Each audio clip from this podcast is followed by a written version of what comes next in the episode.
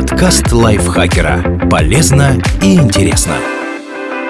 Всем привет! Вы слушаете подкаст лайфхакера. Короткие лекции о продуктивности, мотивации, здоровье, в общем обо всем, что делает вашу жизнь легче и проще. Меня зовут Михаил Вольнах, и тема этого выпуска «Когда можно рассказать ребенку про секс и как это сделать правильно». Разобраться в этом нам помогла секс-педагог и психолог Юлия Ермоленко, а также Ксения Шашунова, руководительница детско-родительского психологического направления некоммерческой организации «Тебе поверят». Это платформа образовательных, психологических и медийных инициатив, главная цель которых – сократить уровень сексуального насилия над детьми. Как объяснить малышу его рождение? Когда взрослые упоминают разговор о сексе с детьми, они чаще всего подразумевают диалог о зачатии и деторождении. Эта тема интересует малышей в возрасте от 3 до 7 лет. И, конечно, важно честно ответить на все вопросы ребенка, ориентируясь на его возраст, психологическую готовность и ценности семьи. Психолог Юлия Ермоленко рекомендует отвечать именно на поставленный вопрос. Это называется «идти за интересом ребенка». Вот пример ответа на вопрос, откуда берутся дети. Ребенок растет в матке у мамы. Это специальный орган, похожий на мешочек, в котором ему тепло и уютно. Кошки вынашивают малышей 2 месяца, люди 9 месяцев, а слоны почти 2 года. Идти за интересом ребенка рекомендует и Ксения Шишунова. Она уверена, что вопросы в стиле «как я родился» не про секс. Они показывают интерес малыша к устройству мира, и поэтому смущаться и раньше времени вникать в подробности полового акта не обязательно. При этом рассказ о рождении нужно оживить простыми и понятными ребенку деталями. Например, вот так. Дети берутся у мамы из живота и, в общем, показывать то место, где ты был, да, вот ту часть живота. Можно пояснять, что у каждой мамы в животе есть специальный орган, матка.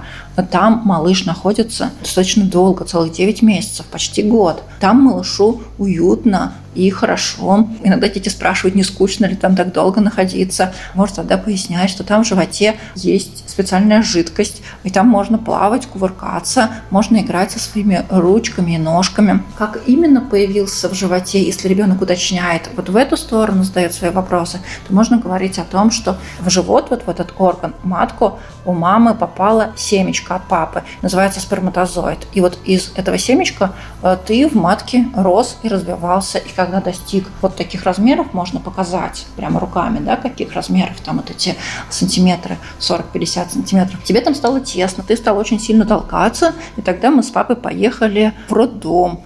Но если вы считаете, что ребенок готов узнать, что такое секс, или он где-то услышал это слово и теперь просит объяснений, можно воспользоваться одним из вариантов ответа, который предлагает Виржини Дюмон в книге «Откуда я взялся». Вот что он пишет. Заниматься любовью, сексом – это значит обнимать и ласкать друг друга. В эти минуты мужчина и женщина становятся очень близки, их тела тесно прижаты друг к другу. Пенис увеличивается в размерах и проникает внутрь женщины, в ее половые органы. Еще пример ответа на популярный вопрос, как клеточка папы попала в живот к маме. Папа должен быть достаточно близок к маме, чтобы сперма могла выйти из его тела и попасть в маму. Сперма выходит из пениса папы и попадает во влагалище, особое место в теле мамы. Оно создано для того, чтобы чтобы держать сперму в безопасности и помочь ей добраться до яйцеклетки. Не стоит бояться медицинских или взрослых названий половых органов, но вводить их в лексикон лучше постепенно. Например, при общении с малышами до 3-4 лет нормально использовать слово попа вместо ягодицы и так далее. Со временем можно добавлять термины пенис, вульва, объясняя при этом, что это медицинские названия частей тела. А вот придумывать понятные только вашей семье имена половых органов не лучшая идея чему это может привести,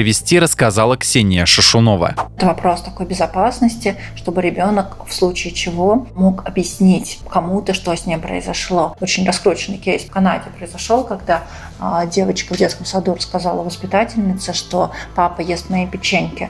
И воспитательница так отреагировала, что ну хорошая девочка должна делиться своими печеньками. А оказалось, что печеньками а, называли в семье ее половые органы. И таким образом она вроде хотела обратиться за помощью, но не получилось.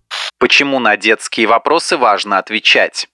Психолог Юлия Ермоленко считает, что если вы не ответите на вопросы детей тогда, когда их эта тема волнует, то покажете, что не готовы обсуждать с ними интимные вопросы. И тогда получать информацию ребенок будет от друзей, на улице и в интернете из порно. А это не лучшие источники информации. Важно не забывать, что половое воспитание детей начинается с рождения, с отсутствия запрета на изучение своего тела и половых органов в том числе, корректных названий гениталий как мальчиков, так и девочек, обучение правилам интимной гигиены и безопасности. Глупо ждать, что ребенок сам подойдет к вам и спросит «Мама, папа, а как мне защититься от педофилов?» Или «А как правильно мыть пенис в вульву?» Это информация, которую родители должны сами донести до ребенка в возрасте от 2 до 5 лет. Кто именно будет говорить с ребенком на эти темы, мама или папа, не так важно. Скорее всего, участвовать в той или иной степени будут оба. В этом уверена Ксения Шашунова. И, кстати, просто разговаривать мало. Это еще нужно начать делать как можно раньше. Важно просто это вовремя начать, чтобы доверие сформировалось. То есть мы не начинаем половое воспитание в подростковом возрасте, тогда будет некомфортно ребенку вне зависимости от пола. Здесь пол не решающее значение имеет, а значение имеет именно ну, сформированное доверие. На разных этапах оно может быть сформировано с разными людьми. В детском возрасте чаще всего эти вопросы получает тот человек, который рядом, который близко, а, который больше проводит времени с ребенком. Ну, чаще всего, да, это мама. Иногда какие-то вопросы может адресовать папе, потому что видит, что его тело там, а, больше похоже на папина, и это нормально. Если же родители затянутся разговором, может случиться так, что он уже и не понадобится. И радоваться тут нечему. Если маленький ребенок сам не сможет загуглить интересующие его вопросы, то вот школьник вполне справится с этой задачей. Надеяться на фильтры с функцией родительского контроля тоже не стоит, ведь даже если домашний браузер не открывает интересующие подростка сайты, всегда найдутся приятели с мобильными телефонами без блокировок. По словам Ксении Шашуновой, средний возраст столкновения ребенка с порнографией это 7-9 лет. И говорить с ним о контенте 18+, тоже крайне важно. О том, что секс только для взрослых, что актеры лишь изображают любовь и страсть, что фильмы для взрослых это не обучающее пособие, а в жизни чаще всего все происходит не так, как показано на экране.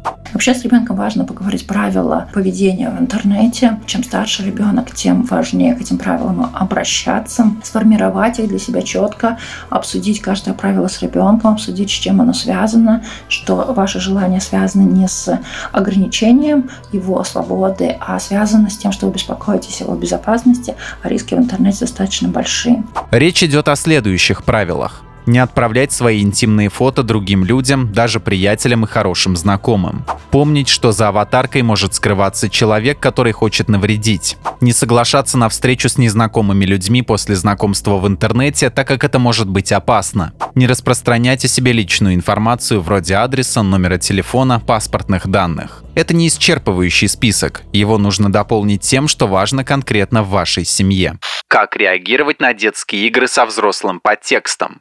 Для примера рассмотрим игры в доктора. Ксения Шашунова говорит, что если вы заметили, что строением тела интересуются дошкольники, опасности в этом мало. Но все же лучше быть на чеку и обязательно проговорить, что такие игры должны быть по согласию всех участников. Нельзя стягивать с других детей шорты и задирать майку против их воли. В любых играх, по словам Ксении, должно соблюдаться важное правило. Оно касается нижнего белья. Все, что под ним, неприкосновенно для других людей. Примерно к пяти годам ребенок должен уметь самостоятельно поддерживать гигиену своих половых органов, и значит даже родителям нет необходимости прикасаться к интимным зонам ребенка. Конечно, если это не относится к жалобам на здоровье и самочувствие. Так что правило нижнего белья должно соблюдаться при любой игре. Сложнее дела обстоят, если докторы и пациенты изображают дети разного возраста. Подход к разговору с каждым из них будет отличаться. Младшему нужно показать поддержку и объяснить, что он не должен делать что-то, что ему не нравится или не хочется. А вот старшего лучше попросить вообще прекратить такие забавы. В случае, когда докторами становятся сверстники-подростки, про интерес к строению тела и речи быть не может. Это уже сексуализированные игры, которые требуют особого внимания и разъяснения последствий таких действий. Какие книги помогут отвечать правильно?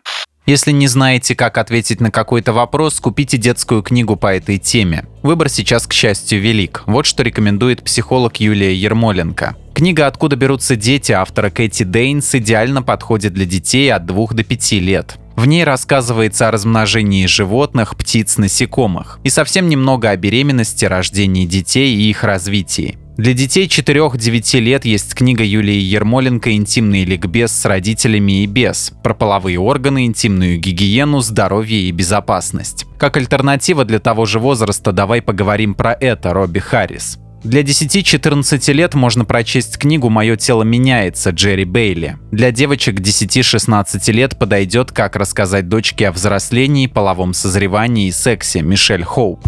Потрясающе полезная и интересная книга, наравне с «Твое личное тело» Маравы Ибрагим. Для мальчиков от 10 до 16 лет «У тебя мужское достоинство» Ника Фишера. Одна из лучших книг для подростков «Давай поговорим про отношения» Робби Харрис.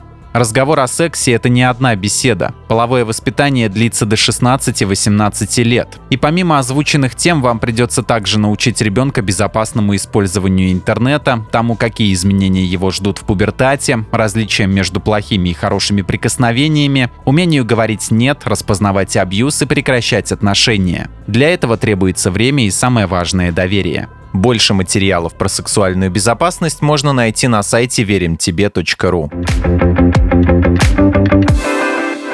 Спасибо большое, что слушали этот выпуск. Надеюсь, он был для вас полезен. Не забудьте подписаться на наш подкаст, поставить ему лайк и звездочки. А я с вами прощаюсь. Пока. Подкаст лайфхакера. Полезно и интересно.